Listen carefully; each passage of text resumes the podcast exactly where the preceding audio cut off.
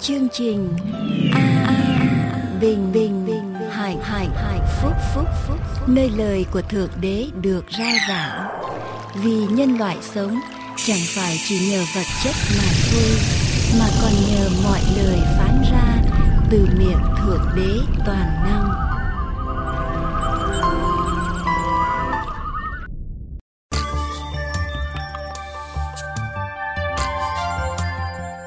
Tôi xin hoan nghênh tất cả quý vị đang đón xem chương trình An Bình Hạnh Phúc hôm nay. Nguyện cầu Đức Chúa Trời Toàn Năng xuống phước trên tất cả quý vị. Xin quý vị đừng quên giới thiệu chương trình An Bình Hạnh Phúc cho người thân của mình. Để bắt đầu chương trình, chúng tôi xin kính mời quý vị theo dõi bài thánh nhạc sau đây. Música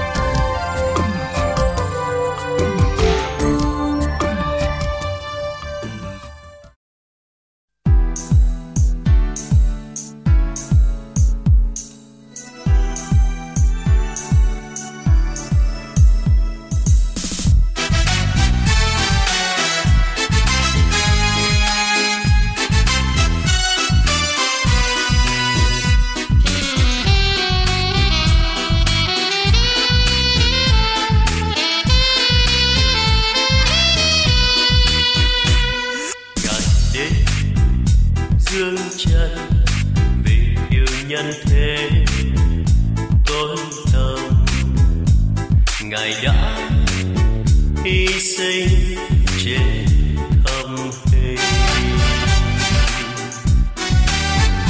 dòng huyết chúa hồi xanh bao giang ai.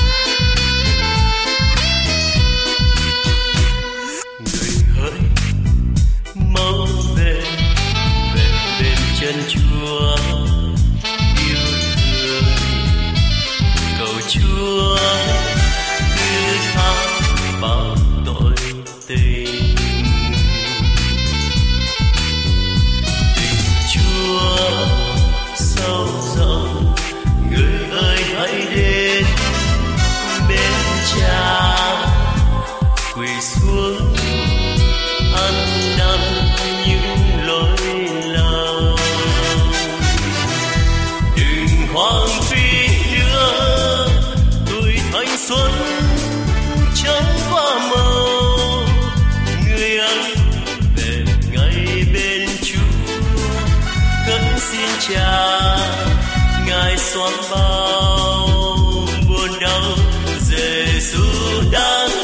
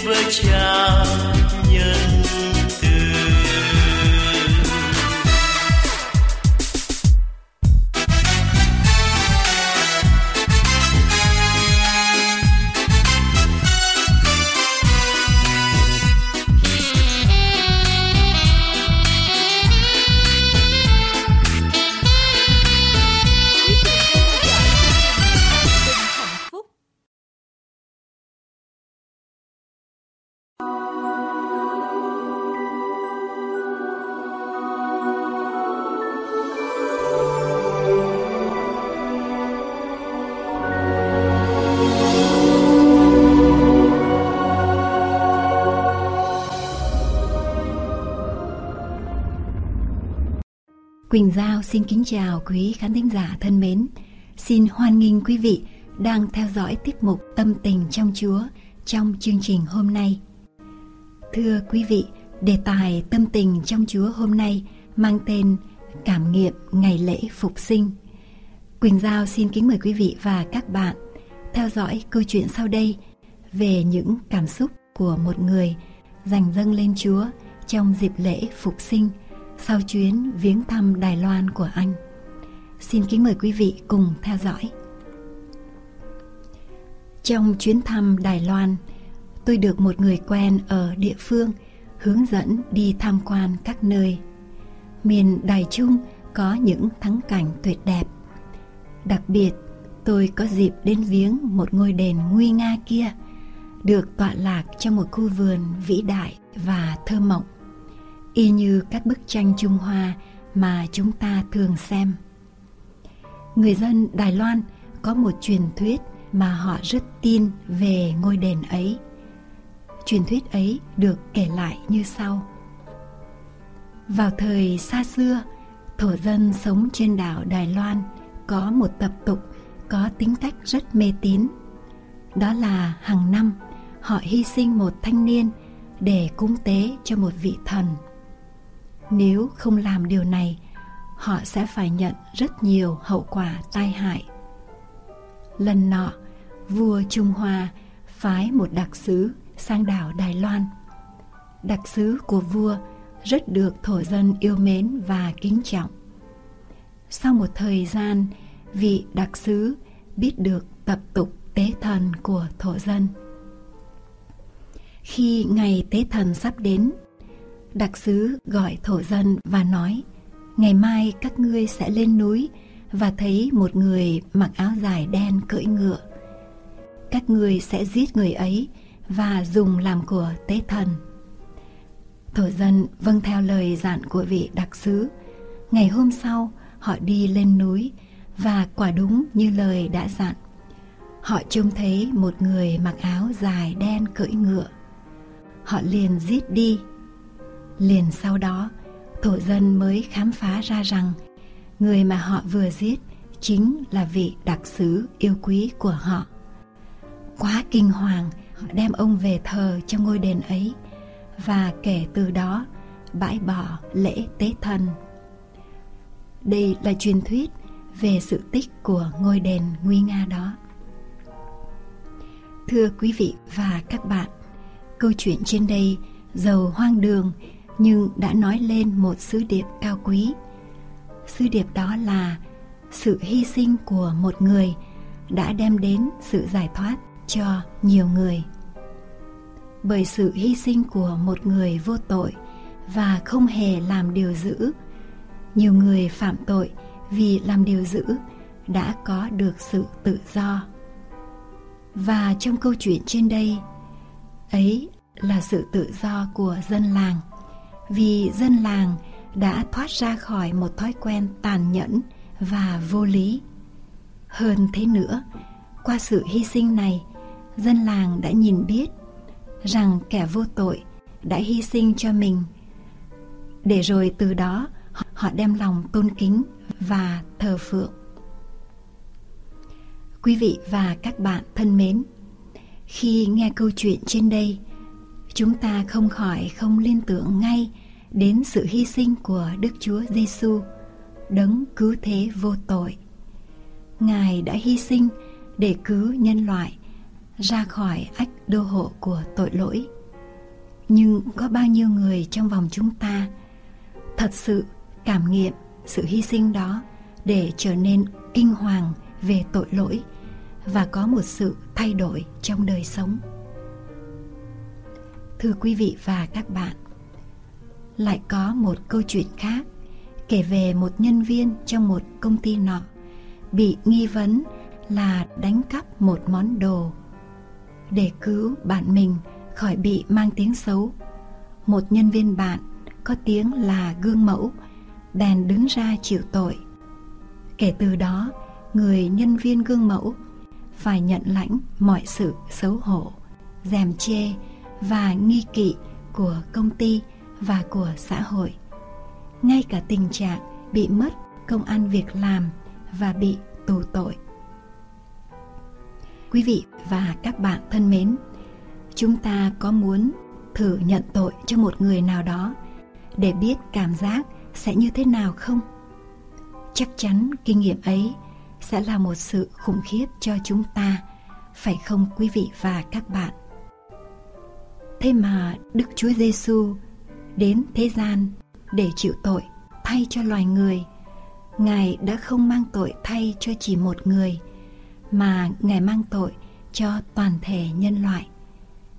Và ngài đã nhận hình phạt tử hình. Ngài đến thế gian với thân thế con người, với những yếu đuối của xác thịt như chúng ta khi đức chúa giêsu chống lại sự cám dỗ của ma quỷ. Ngài đã dùng sức xác thịt để đánh bại ma quỷ. Sau khi ngài chiến thắng, thì thiên sứ đến hầu việc ngài.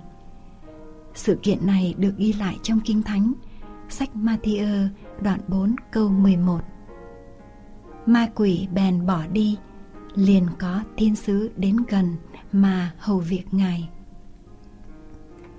thưa quý vị và các bạn. Vì loài người phạm tội nên bị xa cách với thượng đế. Trước giờ phút lâm chung, đức chúa giêsu nhận lãnh tội lỗi thế gian. Ngài cảm nghiệm được sự xa cách với đức chúa cha mà ngài hằng thông công mật thiết. Cảm nhận được sự nặng trĩu của tội lỗi thế gian và sự cách biệt của thiên đàng mỗi phút mỗi nới rộng. Đức chúa giêsu đã thốt lên, đức chúa trời tôi ơi, đức chúa trời tôi ơi, sao ngài lìa bỏ tôi? Là một trong ba đấng của ba ngôi đức chúa trời, gồm đức chúa cha, đức chúa con và đức chúa thánh linh. Đức Chúa Giêsu đã sẵn sàng chịu hy sinh và lìa khỏi ngôi vị của Ngài để loài người chúng ta có được sự sống đời đời. Ôi sự hy sinh của Đức Chúa Giêsu quá sức cao sâu, quá cao sâu để trí óc thông minh hữu hạn của loài người có thể thấu hiểu được. Và sự hy sinh ấy cũng quá vĩ đại, quá vĩ đại đến nỗi mỗi cá nhân dù bất cứ ai dù ở bất cứ đẳng cấp nào, dù ở bất cứ nơi đâu, đều có thể tiếp nhận và tin vào sự hy sinh ấy để làm cứu cánh cho mình. Quý vị và các bạn thân mến, trong vườn Gethsemane, Chúa Giêsu đã thống thiết cầu nguyện cùng Đức Chúa Cha để chương trình cứu rỗi nhân loại được thành tựu ngài đang chiến đấu với bản thân xác thịt hữu hạn. Ngài cầu nguyện cùng cha. Cha ơi nếu có thể được xin cho chén này lìa khỏi con. Song không theo ý muốn con mà theo ý muốn cha. Đây là lời cầu nguyện của đức chúa giêsu được ghi lại trong Kinh Thánh, sách Matthew đoạn 26 câu 39 phần B. Lúc ấy, Ngài rất cần sự cảm thông và hỗ trợ của các môn đồ, nhưng cũng không có. Ngài phán cùng phi Thế thì các ngươi không tỉnh thức với ta trong một giờ được. Đức Chúa Giêsu trong sự thương khó cực kỳ đã hy sinh chính Ngài cho mỗi cá nhân chúng ta. Ngày nay, nếu Ngài hỏi chúng ta liệu chúng ta có sẽ dành cho Ngài được một giờ trong đời sống chúng ta không?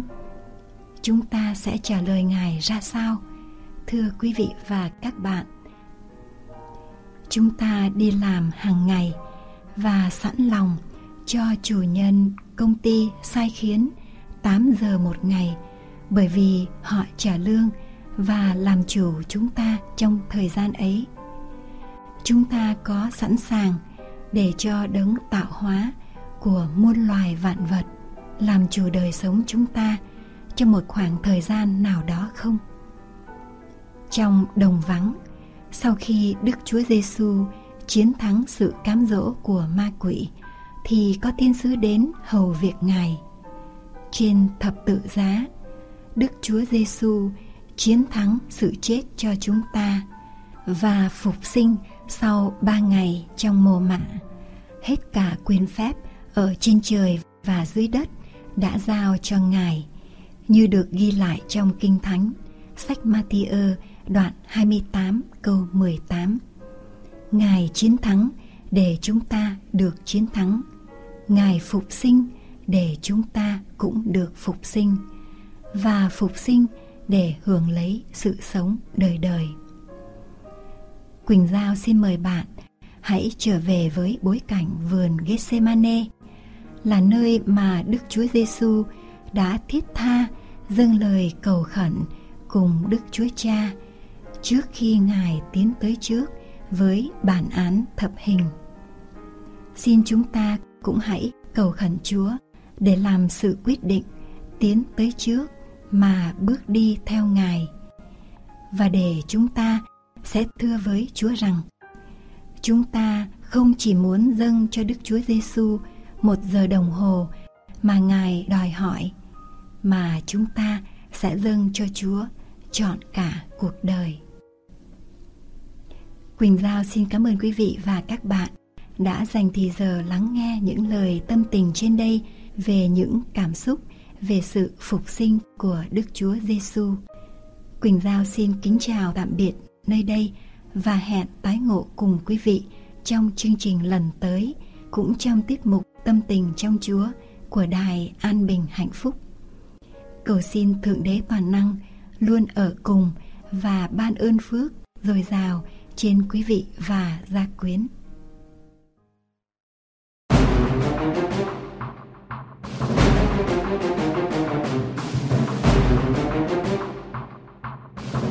Quý vị đang theo dõi chương trình An Bình và Hạnh Phúc.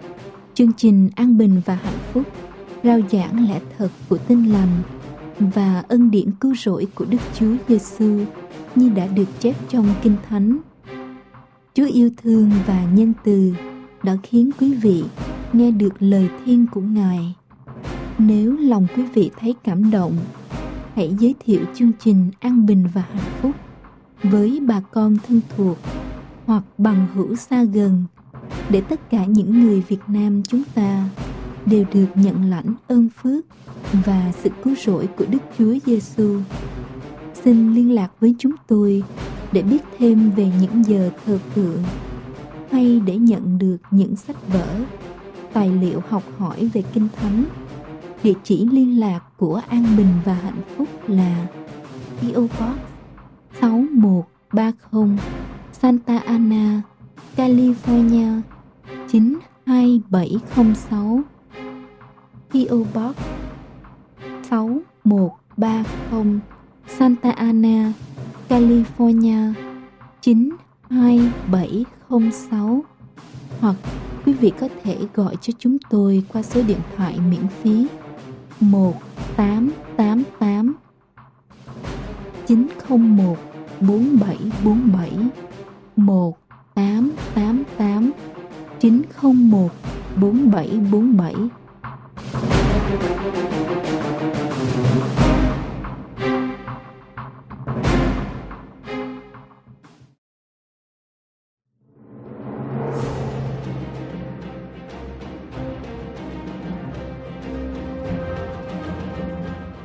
Kính mời quý vị cùng nghiên cứu kinh thánh với mục sư Dương Quốc Tùng.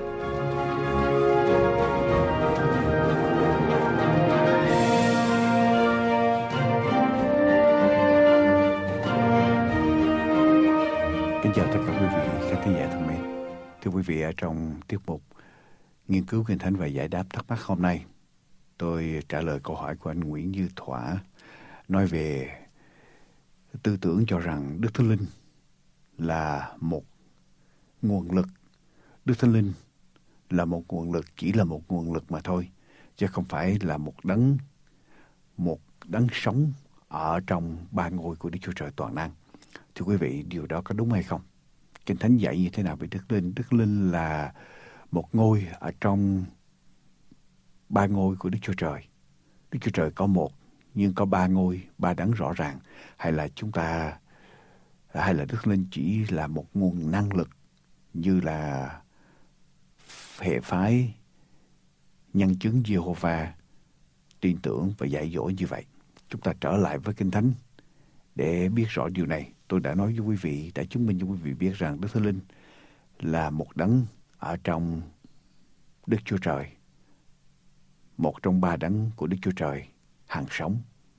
Và thưa quý vị, chúng ta đi vào trong Kinh Thánh để coi thử Đức Thánh Linh là một nguồn năng lực hay là Đức Thánh Linh là một đấng sống, thưa quý vị. Một đấng sống thì phải có những cái đặc tính của một con người sống, một đấng sống.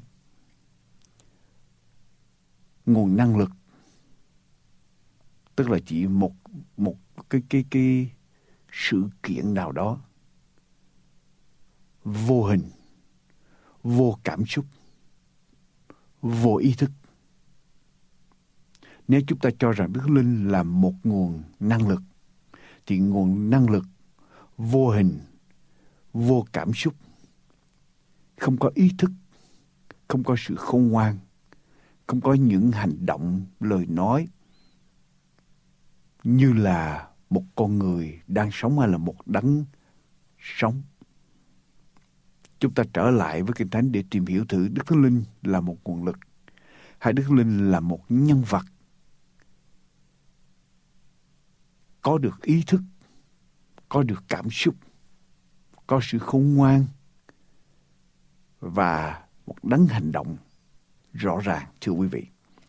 Chúng ta lật ở trong sách Công vụ các sư đồ đoạn 16 Công vụ các sư đồ đoạn 16 câu 6 cho đến câu số 8 Công vụ các sư đồ đoạn 16 câu 6 đến câu số 8 Kinh Thánh nói như thế nào? Về Đức Thánh Linh ở đây, khi sứ đồ Phaolô đi giảng đạo, thì Kinh Thánh ghi lại trong đoạn 16 câu số 6 đoạn trải qua xứ Phrygia và đất Galati. Vì Đức Thánh Linh đã cấm truyền đạo trong cõi IC. Tới gần xứ Misi rồi, hai người sắm sửa vào xứ Bithyni. Nhưng Thánh Linh của Đức Chúa Giêsu không cho phép bạn kiếp qua khỏi xứ Misi và xuống thành Troas. Thưa quý vị, ở đây chúng ta thấy rằng Đức Thánh Linh cấm và Đức Thánh Linh không cho phép một nguồn năng lực không thể nào cấm một nguồn năng lực không thể nào không cho phép tại vì sự cấm đoán hay sự cho phép bày tỏ cho chúng ta biết rằng Đức Thánh Linh ý thức Đức Thánh Linh chủ động Đức Thánh Linh có y quyền và Đức Thánh Linh có sự nhận xét phán xét rõ ràng. Cho nên ngài mới có ngài, ngài có thể cấm sứ đồ Phaolô và những sứ đồ khác không được tới những khu vực này để truyền giáo. Nếu Đức Thánh Linh là một nguồn năng lực, nguồn năng lực thì vô cảm xúc, không có sự hiểu biết, làm sao có thể cấm, làm sao có thể không cho phép được. Cho nên chúng ta thấy đây là một đặc tánh của Đức Thánh Linh và cho chúng ta thấy rằng đặc tánh này cho chúng ta biết rằng Đức Thánh Linh là một đấng có ý thức rõ ràng. Ngài biết Ngài đang làm gì, Ngài nắm y quyền ở trong tay và Ngài có thể cấm, Ngài có thể không cho phép khi chúng ta làm điều gì đó nghịch lại với ý muốn của Ngài. Như vậy là Ngài có ý muốn ở đây. Và Ngài biết, Ngài có sự nhận xét, Ngài có sự phán xét, Ngài nhận xét, Ngài biết được điều mà chúng ta làm, các sứ đồ làm ở đây có lợi hay không có lợi. Và Ngài có chương trình, Ngài có kế hoạch, cho nên Ngài mới cấm và Ngài không cho phép để đi vào ở trong khu vực này để truyền giáo. Thưa quý vị, bây giờ chúng ta đi qua đoạn kinh thánh thứ hai, câu kinh thánh thứ hai để coi Đức Thánh Linh còn có gì nữa ở trong Roma đoạn 15 câu 30. Lật tới với tôi Roma đoạn 15 câu 30. Roma đoạn 15 câu 30.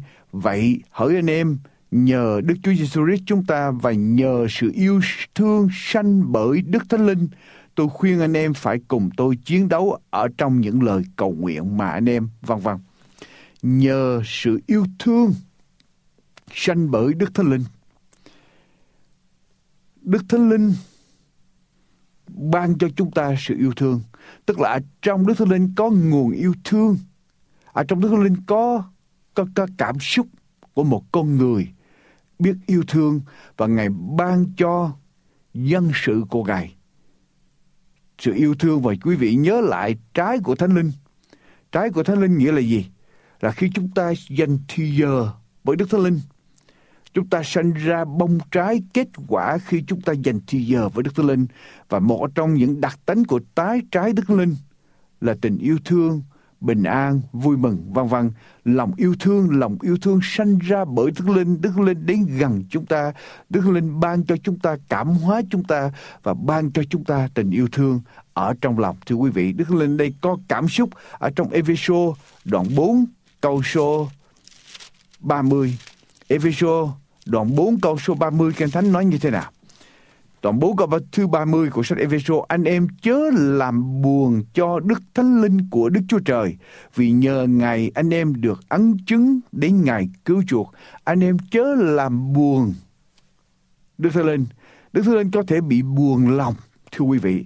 Như vậy là Đức Thánh Linh có cảm xúc Biết vui, Biết buồn, Biết yêu thương Đức Linh không phải là một nguồn năng lực như người ta thường nói hay là như một số hệ phái dạy như vậy. Điều đó hoàn toàn sai lầm. Đức Linh biết vui, biết buồn, biết ban cho sự yêu thương ở trong lòng của những người nhờ cậy ở nơi này.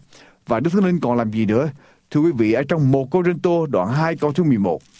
Một Cô Rinh Tô đoạn 2 câu thứ 11 thì Đức Thánh Linh còn có điều gì nữa đây? Còn có cái đặc tính gì nữa để cho chúng ta thấy Ngài là một đấng sống, chứ không phải chỉ là một nguồn năng lực. Ở trong một Tô đoạn 12 câu thứ 11 nói về ơn tứ của Đức Thánh Linh ban cho những tài năng mà Đức Thánh Linh ban cho dân sự của Ngài. Thì câu số 11 của đoạn 12 Corinto thứ nhất nói như thế này mọi điều đó là công việc của đồng một đức thánh linh mà thôi. Theo ý ngài muốn phân phát sự ban cho riêng cho mỗi người. Theo ý ngài muốn ở đây đức thánh linh có ý chí. Đức thánh linh bày tỏ ý muốn của ngài có sự quyết định. Nếu là một nguồn, nguồn năng lực thì không có cảm xúc không có ý thức thì không thể nào muốn được và ở đây ngài muốn ban cho người nào. Tùy theo ý ngài muốn, ngài thấy rõ ràng, mỗi người nên có ơn nào, nên có khả năng nào thì ngài ban cho người đó khả năng đó để phục vụ hội thánh của ngài. Và đó là điều mà do đức thánh linh muốn, đức thánh linh quyết định. Đức thánh linh nhìn thấy điều đó là tốt đẹp cho hội thánh của ngài, cho nên ngài mới ban ơn tứ đó cho mỗi từng cá nhân. Và như vậy đức linh không phải là một nguồn năng lực và Đức Linh ở đây có ý thức, có sự nhận xét, có sự quyết định như là một đấng sống thưa quý vị. Chúng ta còn đọc ở đâu nữa? Ở trong sách Giăng đoạn 14 câu số 26. Giăng đoạn 14 câu số 26 Kinh Thánh nói như thế nào? Giăng đoạn 14 câu số 26. Ở đây Đức Linh còn có một khả năng gì khác để cho chúng ta thấy rằng Đức Linh là không phải là một nguồn năng lực mà Ngài là một đấng sống, Ngài là một một ở trong ba đấng của Đức Chúa Trời toàn năng. Đoạn 14 câu 26. Đoạn 14 câu 26. Nhưng đấng yên ủi tức là Đức Thánh Linh mà cha sẽ nhân danh ta sai xuống. Đấng ấy sẽ dạy dỗ các ngươi mọi sự, nhắc lại cho các ngươi nhớ mọi điều ta đã phán cùng các ngươi. Đấng ấy sẽ dạy dỗ các ngươi mọi sự và nhắc lại cho các ngươi nhớ mọi điều ta đã phán cùng các ngươi. Quý vị thấy hành động của Đức Thánh Linh ở đây cho chúng ta thấy Ngài là một nguồn năng lực hay là Ngài là một đấng sống. Nếu một nguồn năng lực thì không thể nào dạy dỗ chúng ta được. Nếu một nguồn năng lực thì không thể nào nhắc lại cho chúng ta biết để rồi nhắc lại cho chúng ta nhớ lại những gì mà Đức Chúa Giêsu đã dạy cho các môn đồ của Ngài. Thưa quý vị, như vậy Đức Thánh Linh có ý thức, Đức Thánh Linh có sự khôn ngoan, Đức Thánh Linh có quyết định, Đức Thánh Linh có cảm xúc. Đức Thánh Linh có y quyền biết sử dụng y quyền của mình khi nào cấm, khi nào không cho phép. Và Đức Thánh Linh có sự lựa chọn theo ý của Ngài. Và ở đây Đức Thánh Linh biết dạy dỗ và biết nhắc lại cho chúng ta nhớ những gì Ngài đã dạy. Như vậy thì Đức Thánh Linh không phải là một nguồn năng lực, mà Đức Thánh Linh là một đấng sống. Ngài có sự quyết định, Ngài có ý thức, Ngài có sự khôn ngoan, Ngài có sự nhận xét và Ngài có sự chủ động, có ý quyền ở trong khi Ngài điều hành công việc của hội thánh của Ngài. Chúng ta mở ở trong sách Giăng đoạn 15 câu 26. Giăng đoạn 15 câu 26 Đức Linh còn làm gì đây nữa thưa quý vị? Khi nào đấng yên ủi sẽ đến, tức là đấng ta sẽ bởi cha sai xuống, tức là thần lẽ thật ra từ cha, ấy chính Ngài sẽ làm chứng về ta. Làm chứng nghĩa là sao thưa quý vị? Đức Thánh Linh đến, Đức Thánh Linh sẽ làm chứng về Đức Chúa Giêsu nghĩa là sao? Nếu là một nguồn năng lực thì vô ý thức, không cảm xúc, không có sự quyết định, không có sự nhận xét, không biết gì hết. Tại vì đó là một nguồn năng lực. Nhưng ở đây Đức Thánh Linh biết làm chứng, làm chứng là nói về một người nào đó, kể cho người ta biết về một nhân vật nào đó. Và ở đây Đức Thánh Linh làm chứng về Đức Chúa Giêsu. Như vậy thì Đức Thánh Linh phải có sự thông công với Đức Chúa Giêsu, phải hiểu biết Đức Chúa Giêsu, phải hiểu rõ Đức Chúa Giêsu như thế nào để có thể làm chứng về Đức Chúa Giêsu cho con người để biết về Đức Chúa Giêsu. Đức Thánh Linh ở đây có cảm xúc, có ý thức, có sự khôn ngoan, có kiến thức, có sự thông công để Ngài có thể thông công với lại Đức Chúa Giêsu và Ngài nói về Đức Chúa Giêsu cho chúng ta biết về Đức Chúa Giêsu. Khi nào đấng yên ủi sẽ đến là đấng ta sẽ bởi cha sai xuống, tức là thần lẽ thật, ra từ cha ấy chính Ngài sẽ làm chứng về ta đấng yên ủi tức là Đức Thánh Linh. Chúng ta đã đọc rồi, đấng yên ủi tức là Đức Thánh Linh đến Ngài sẽ làm chứng về Đức Chúa Giêsu, tức là Ngài phải biết về Đức Chúa Giêsu, Ngài phải có sự thông công với Đức Chúa Giêsu để bày tỏ Đức Chúa Giêsu cho chúng ta. Như vậy Đức Thánh Linh không phải là một nguồn năng lực, mà Đức Thánh Linh là một đấng hàng sống, là một ở trong ba ngôi của Đức Chúa Trời, có ý thức, có sự khôn ngoan, có ý quyền ở trong bàn tay của Ngài để Ngài điều hành, Ngài cai quản, Ngài dẫn dắt, Ngài dạy dỗ, Ngài hướng dẫn, Ngài làm chứng. Thưa quý vị, ở trong sách Roma đoạn 8 câu thứ 14, Roma đoạn 8 câu thứ 14 thì cái thánh nói như thế nào về một đặc tánh nữa của Đức Chúa Linh. Roma đoạn 8 câu thứ 14. Roma đoạn 8 câu thứ 14. Vì hết thảy kẻ nào được thánh linh của Đức Chúa Trời dẫn dắt đều là con của Đức Chúa Trời. Ở đây chúng ta thấy Đức Thánh Linh vì hết thảy kẻ nào được Đức Thánh Linh của Đức Chúa Trời dẫn dắt. Đức Thánh Linh nếu là một nguồn lực là vô ý thức, không có cảm xúc, không biết gì hết, không có sự quyết định, thì làm sao có thể dẫn dắt chúng ta được? Muốn dẫn dắt một người nào, chúng ta phải hiểu biết hơn người đó. Muốn dẫn, dẫn dắt một người nào, hướng dẫn một người nào ở trên đường đi, chúng ta phải có kinh nghiệm, chúng ta phải nhìn xa, nhìn rộng, Chúng ta phải hiểu rõ vấn đề rồi chúng ta mới dẫn dắt người đó trên con đường đi được. Nếu Đức Thánh Linh dẫn dắt chúng ta hay là hướng dẫn chúng ta ở trên con đường để chúng ta sống là con của Đức Chúa Trời phải sống như thế nào thì Đức Thánh Linh phải có ý thức, Đức Thánh Linh phải biết, Đức Thánh Linh phải hiểu rõ mọi vấn đề ở trong đời sống. Ngài nhìn xa, nhìn rộng, nhìn sâu. Ngài hiểu điều nào có lợi, điều nào hại. Ngài biết con cái của Đức Chúa Trời phải sống như thế nào để Ngài có thể hướng dẫn chúng ta, dẫn dắt chúng ta để chúng ta sống xứng đáng làm con trai, con gái của Đức Chúa Trời. Như vậy Đức Thánh Linh không phải là một nguồn năng lực, thưa quý vị, và Đức Thánh Linh là một đấng sống, là một ở trong ba ngôi của Đức Chúa Trời toàn năng. Ngài ý thức, Ngài biết, Ngài quyết định nên cho dân sự của Ngài những khả năng nào. Ngài biết dạy dỗ chúng ta điều gì, Ngài biết nhắc chúng ta để chúng ta nhớ lại. Ngài có sự quyết định riêng của Ngài. Ngài có thể ngăn cấm chúng ta làm một số vấn đề không được làm sáng danh Đức Chúa Trời hay là không nằm ở trong chương trình của Đức Chúa Trời. Ngài ngăn chấm, ngăn cấm chúng ta và Ngài hướng dẫn chúng ta một số vấn đề để chúng ta sống làm sao cho đẹp lòng Đức Chúa Trời, làm con trai, con gái của Đức Chúa Trời. Như vậy, Ngài không phải là một nguồn năng lực, mà Ngài là một đấng sống. Thưa quý vị, Đức Linh còn làm gì nữa? Đức Linh còn làm gì nữa thưa quý vị một Corinto đoạn 2 câu thứ 13 một Corinto đoạn 2 câu thứ 13 Đức Linh còn làm gì đây nữa Thưa quý vị, có khả năng như thế nào nữa đây, có phải Ngài chỉ là một nguồn năng lực hay Ngài là một đấng hàng sống, thưa quý vị bạn chị em. Ngài làm gì được ở đây? Đoạn 2 câu thứ 13. Chúng ta nói về ơn đó không cậy lời nói mà sự khôn ngoan của loài người đã dạy đâu, song cậy sự khôn ngoan mà Đức Thánh Linh đã dạy.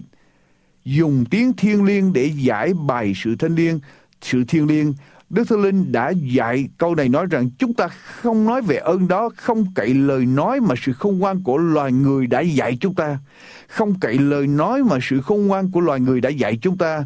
Song cậy sự khôn ngoan mà Đức Thánh Linh đã dạy như vậy. Đức Linh có nói, có dạy dỗ tôi tớ của Chúa.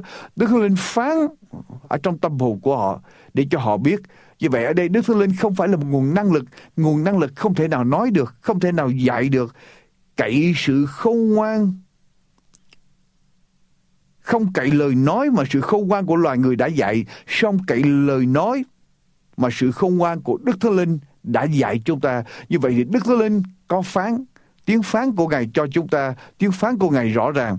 Tiếng Đức Thánh Linh không phải là một nguồn năng lực không ý thức gì hết, mà Ngài biết nói, một cá nhân có sự khôn ngoan mới có thể biết nói được ở trong một ờ, Timôthê một Timôthê đoạn 4 một Timôthê đoạn 4 câu 1 một Timôthê đoạn 4 câu 1 thì cái thánh nói rằng vả Đức Thánh Linh phán tỏ tường rằng ở trong đời sau rốt có mấy kẻ sẽ bội đạo mà theo các thần lừa dối và đạo lý của quỷ dữ. Và Đức Thánh Linh phán tỏ tường. Phán nghĩa là sao? Là có tiếng nói.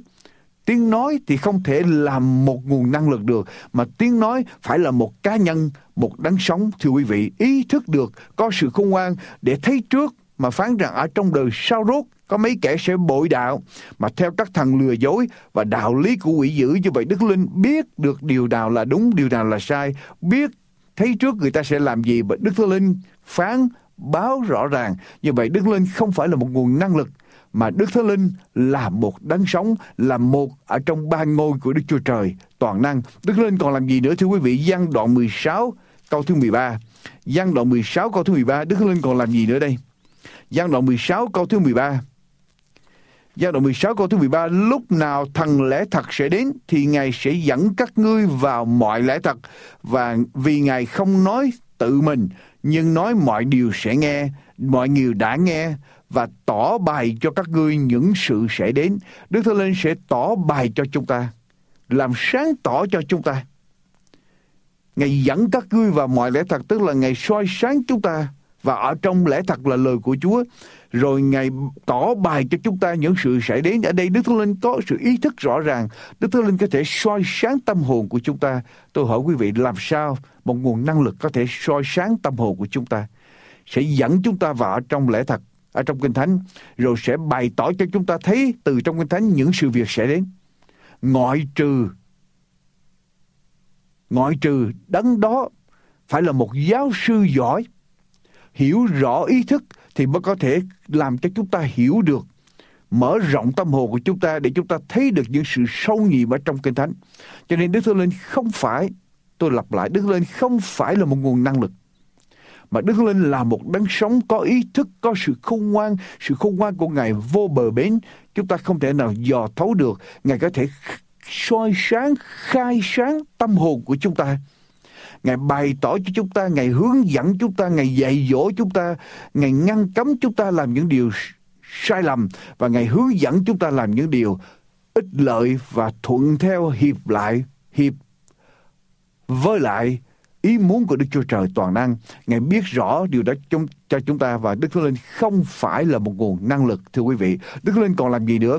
Ở trong đoạn 8 câu 28, ở trong đoạn 8 câu 28 Đức Thánh Linh còn làm gì đây? Của sách Công vụ các sứ đồ. Công vụ các sứ đồ đoạn 8 câu 28 Đức Thánh Linh còn làm gì nữa đây? Đoạn 8 câu 28 Đức Thánh Linh phán cùng Philip rằng hãy lại gần và theo kịp xe đó. Đức đoạn 8 câu 29 thưa quý vị, đoạn 8 câu 29 Đức Thánh Linh phán cùng Philip rằng hãy lại gần và theo kịp xe đó. Ở đây Đức Linh làm gì với lại Philip là tôi tớ của Chúa đây, thưa quý vị. Đức Thánh Linh phán ra lệnh cho Philip phải chạy, phải lại gần chạy gần lại chạy cho kịp. Và chạy gần lại xe đó là nơi mà có hoàng quan Ethiopia đang ngồi để đọc kinh thánh thưa quý vị. Đức Thánh Linh biết ra lệnh. Quý vị một nguồn năng lực làm sao có thể ra lệnh cho chúng ta được? Một nguồn năng lực làm sao có thể ra lệnh cho chúng ta như tôi đã nói trước quý vị ngài có thể cấm chúng ta không cho phép chúng ta làm điều này điều khác và ở đây ngài ra lệnh cho chúng ta phải làm điều này phải làm điều khác như vậy Đức Thánh Linh là một đấng sống, là một ở trong ba ngôi của Đức Chúa Trời toàn năng. Ngài không phải là một nguồn năng lực như là chứng nhận được Diêu và dạy như vậy. Đó là một điều sai lầm hoàn toàn thưa quý vị. Đức Thánh Linh còn làm gì nữa?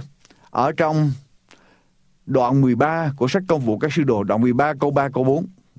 Đoạn 13 câu 3 câu 4 Đức Linh còn làm gì đây? Thưa quý vị.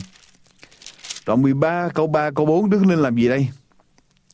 Tôi đọc từ câu số 2, đương khi môn đồ thờ phượng Chúa và kiên ăn, thì Đức Thánh Linh phán rằng, hãy để riêng Banaba và Sauler đặng làm công việc ta đã gọi làm.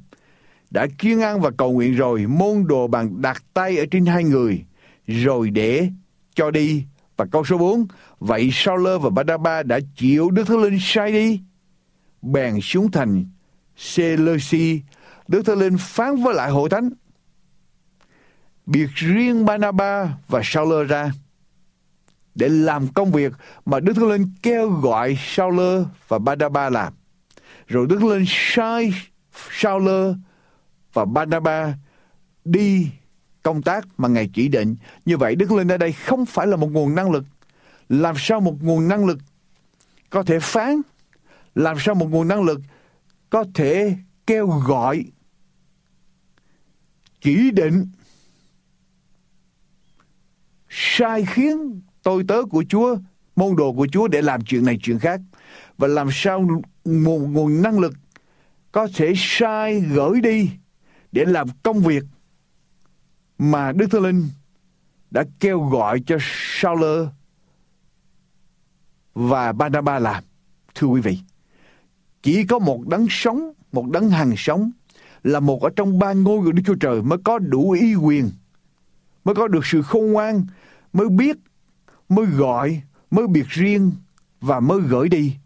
Cho nên Đức Thánh Linh không phải là một nguồn năng lực. Tôi lặp lại, Đức Thánh Linh không phải là một nguồn năng lực, mà Ngài là một trong ba ngôi của Đức Chúa Trời toàn năng. Ngài ý thức, Ngài hành động, Ngài có ý quyền, Ngài biệt riêng tôi tớ của Ngài ra, Ngài phán dạy hội thánh biệt riêng tôi tớ của Ngài ra, rồi gửi những người đó ra đi để làm công việc mà Ngài đã chỉ định để làm. Ngài sai những người đó đi Ngài thi hành ý quyền của mình. Đức Thánh Linh không phải là một nguồn năng lực, mà Đức Thánh Linh có ý thức, có sự khôn ngoan và biết mình làm đang làm gì. Ngài là một trong ba ngôi của Đức Chúa Trời toàn năng, thưa quý vị. Đức Thánh Linh còn làm gì nữa đây? Ở trong đoạn 22 câu thứ 17. Đoạn 22 câu thứ 17 của sách Khải Quyền. Đoạn 22 câu thứ 17 của sách Khải Quyền cái Thánh nói như thế nào? Thánh Linh và vợ mới cùng nói hãy đến, kẻ nào nghe cũng hãy nói rằng hãy đến. Ai khác khá đến, kẻ nào muốn khá nhận lấy nước sự sống một cách nhưng không. Thưa quý vị, Đức Thánh Linh kêu gọi như thế nào? Hãy đến, ai khác khá đến. Người nào muốn khá nhận lấy nước sự sống một cách nhưng không. Quý vị, một nguồn năng lực làm sao kêu gọi người ta được? Một nguồn năng lực là vô ý thức, không có cảm xúc, vô ý thức thì làm sao có thể kêu gọi quan tâm đến con người để kêu gọi được ở đây đức linh quan tâm đến con người và nói rằng ai khác khá đến đức thánh linh mời gọi con người. Ai khác khá đến, người nào muốn, hãy đến để nhận lấy nước sự sống một cách nhưng không. Ở đây đức thánh linh ý thức, đức thánh linh quan tâm. Đức thánh linh kêu gọi biết tình trạng khô khan, nghẹt ngòi của con người. Và Đức Linh kêu gọi người ta đến với Ngài để uống dòng nước sự sống nhưng không từ ngôi trời chảy ra. Đức Chúa Giêsu phán rằng ai tin ta, ai khát khá đến ai tin ta thì sông nước hàng sống sẽ tràn chảy từ ở trong lòng mình. Ngài phán như vậy để chỉ về Đức Thánh Linh mà người nào tin Ngài sẽ nhận lấy và Đức Thánh Linh cũng kêu gọi cũng mời. Ai khát khá đến. Ngài cũng quan tâm đến tình trạng khô khan ở trong đời sống tâm linh của chúng ta và Ngài kêu gọi chúng ta đến để uống dòng nước sự sống nhưng không từ ngôi trời chảy ra chính là Đức Thánh Linh hiện diện ở trong đời sống của chúng ta, sự ngự trị đầy dẫy của Đức Thánh Linh ở trong tâm hồn của chúng ta. Đức Thánh Linh không phải là một nguồn năng lực. Đức Thánh Linh là một ở trong ba ngôi của Đức Chúa Trời toàn năng. Đức Thánh Linh có ý thức, Đức Thánh Linh quan tâm đến con người, Đức Thánh Linh có cảm xúc, Đức Thánh Linh có sự quyết định. Đức Thánh Linh kêu gọi chúng ta mỗi người đến với Ngài, Ngài quan tâm đến chúng ta. Và Đức Thánh Linh còn làm gì nữa? Ở trong sách Giăng đoạn 16 câu 7. Thưa quý vị, Giăng đoạn 16 câu 7. Đức Thánh Linh còn làm gì nữa đây? Giăng đoạn 16 câu 7 Dầu vậy ta nói thật cùng các ngươi ta đi là ích lợi cho các ngươi Vì nếu ta không đi đấng yên ủi sẽ không đến cùng các ngươi đâu Xong nếu tao đi thì ta sẽ sai ngài đến Đức Thánh Linh là đấng yên ủi Thưa quý vị Đức Thánh Linh Ngài biết yên ủi Yên ủi tức là khuyến khích chúng ta hướng dẫn chúng ta dạy dỗ chúng ta nhắc nhở chúng ta và nói chuyện với chúng ta cho chúng ta được an tâm ở trên con đường mà chúng ta đi theo Đức Chúa Giêsu. Ngài yên ủi chúng ta, Ngài hướng dẫn chúng ta đi trên con đường đúng, con đường công bình. Khi chúng ta làm sai, Ngài cáo trách chúng ta. Ngài chỉ cho chúng ta con đường công bình. Và Ngài hướng dẫn chúng ta đi trên con đường đó, Ngài dạy dỗ chúng ta đi trên con đường đó. Như vậy Đức Thánh Linh là một đấng sống chứ không phải là một nguồn năng lực. Và thưa quý vị, Ngài còn làm gì nữa? Ở trong sách Matthew đoạn 12 câu 31. Matthew đoạn 12 câu 31. Thưa quý vị. Matthew đoạn 12 câu 31. Ấy vậy ta phán cùng các ngươi các tội lỗi và lời phạm thượng của người ta đều sẽ được tha, song lời phạm thượng đến Đức Thánh Linh thì sẽ chẳng được tha đâu. Lời phạm thượng đến Đức Thánh Linh thì sẽ chẳng được tha đâu. Thưa quý vị, lời phạm thượng là lời nói không biết tôn trọng đến Đức Thánh Linh. Lời nói đem lại sự sỉ nhục, làm coi thường, khinh thường Đức Thánh Linh và ở đây Đức Chúa Giêsu phán rằng lời nói phạm thượng đến Đức Linh. Không tu vinh, không đem vinh hiển cho Đức Linh. Sẽ không bao giờ được tha. Tôi xin hỏi quý vị một nguồn năng lực. Làm sao biết xấu hổ, làm sao biết sỉ nhục, một nguồn năng lực làm sao có cảm xúc để biết rằng chúng ta có thể phạm thượng hay không phạm thượng, chúng ta có thể coi thường Ngài hay là chúng ta đem vinh hiển cho danh của Ngài. Ngoại trừ Ngài là một đấng sống. Ngài là một ở trong ba ngôi của Đức Chúa Trời toàn năng. Là Chúa đời đời, là đấng tối cao, là đấng vinh hiển. Cho nên khi chúng ta phạm thượng, chúng ta làm sỉ nhục danh của Ngài, chúng ta coi thường Ngài, chúng ta nói những lời khinh thường Ngài, nói những lời nghịch lại với ý muốn của Ngài là chúng ta phạm thượng đến Đức Thánh Linh. Và khi chúng ta phạm đến Đức Thánh Linh, chúng ta sẽ không được tha thứ, thưa quý vị. Như vậy thì tóm tắt lại cho quý vị ngày hôm nay, Đức Thánh Linh không phải là một nguồn năng lực, mà Đức Thánh Linh là một ở trong ba ngôi Đức Chúa Trời toàn năng. Sau khi Đức Chúa Giêsu về trời, Ngài đã ban Đức Linh xuống cho chúng ta để ở với chúng ta và Ngài nói rằng ta không để các ngươi mồ côi đâu. Ta sẽ ban cho các ngươi đấng yên ngủi để ở với các ngươi đời đời. Là thần của lẽ thật mà thế gian không thể nhận lãnh được.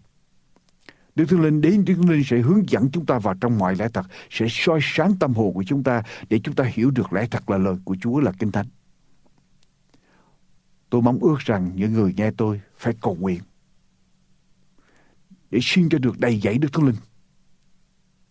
Để chúng ta không còn cô đơn. Chúng ta không còn mồ côi ở trong đời sống này. Mà chúng ta nhận sẽ nhận lấy quyền năng để làm chứng về Chúa, về danh của Chúa, về lẽ thật của Chúa, về phúc âm đời đời. Cho đồng bào Việt Nam, cầu Chúa ban ơn cho quý vị để làm sự quyết định này. Thiết lập một sự thông công mật thiết với Đức Thánh Linh, tôi xin lặp lại. Đức Chúa Cha ở trên trời ngày hôm nay, Đức Chúa Giêsu đang ngồi, đang đang cầu thay cho chúng ta ở trên trời ngày hôm nay. Và ngày hôm nay đấng đang ở với chúng ta là Đức Thánh Linh. Đấng đang cầu thay cho chúng ta.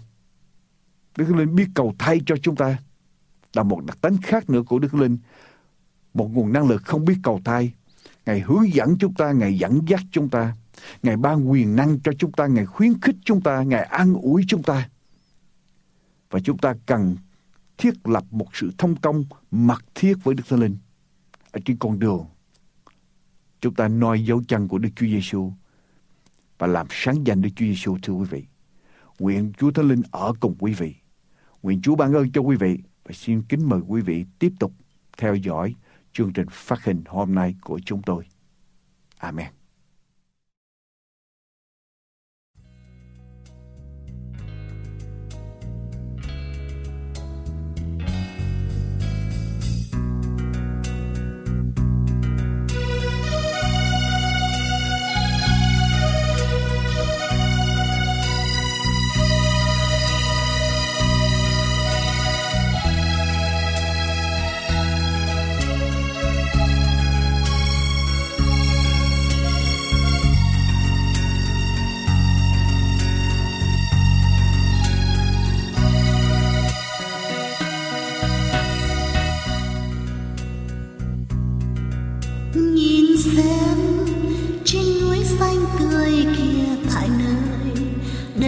lành. Thành ngôn